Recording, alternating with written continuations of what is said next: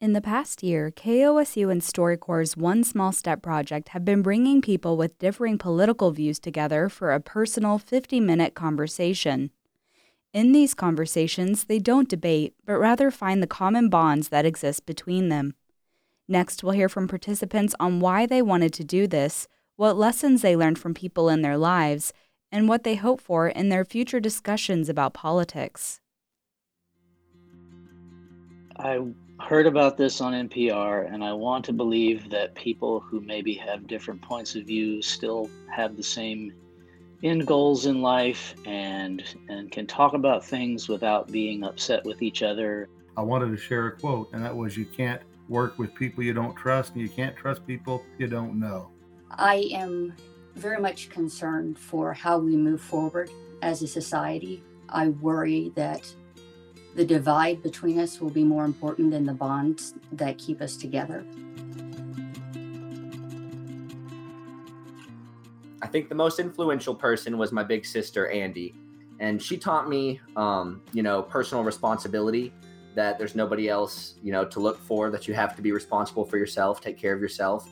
And then she also influenced my political beliefs a lot and really just taught me that it's okay to go against the grain. It's okay to think for yourself and have ideas that might not be mainstream if you believe in them. Who's been the most influential person in your life? What did they teach you? My dad in particular really, really gave me the direction that I needed in life. I knew from very, very young I wanted to be a veterinarian. So he was the one that actually told me, like in the car, I think we were in the Sonic drive-thru or something like that. And he was like, so what's your plan? Because we're not going to be paying for it. And so he gave me that lead time. And so that's what actually led me to the Air Guard. And he had been in the Air Guard since he was 17 years old.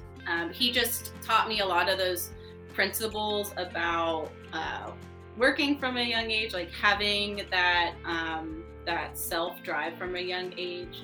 I really respect your parents. I feel like those are really important lessons. And I think it's clear by talking to you and the school you've gone to and the adventures you've encountered that you took that to heart and ran with it. So good on them.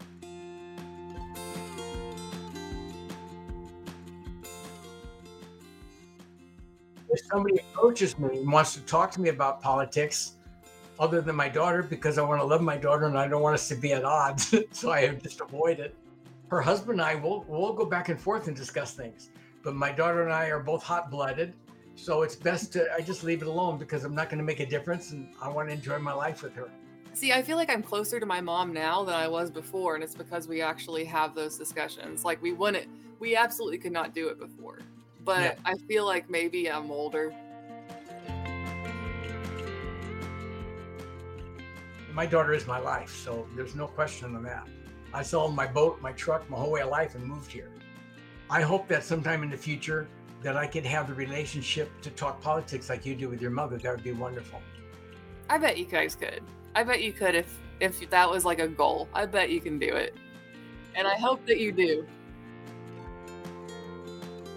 This feature was produced by KOSU's Caitlin Mills and Matthew Veriapa.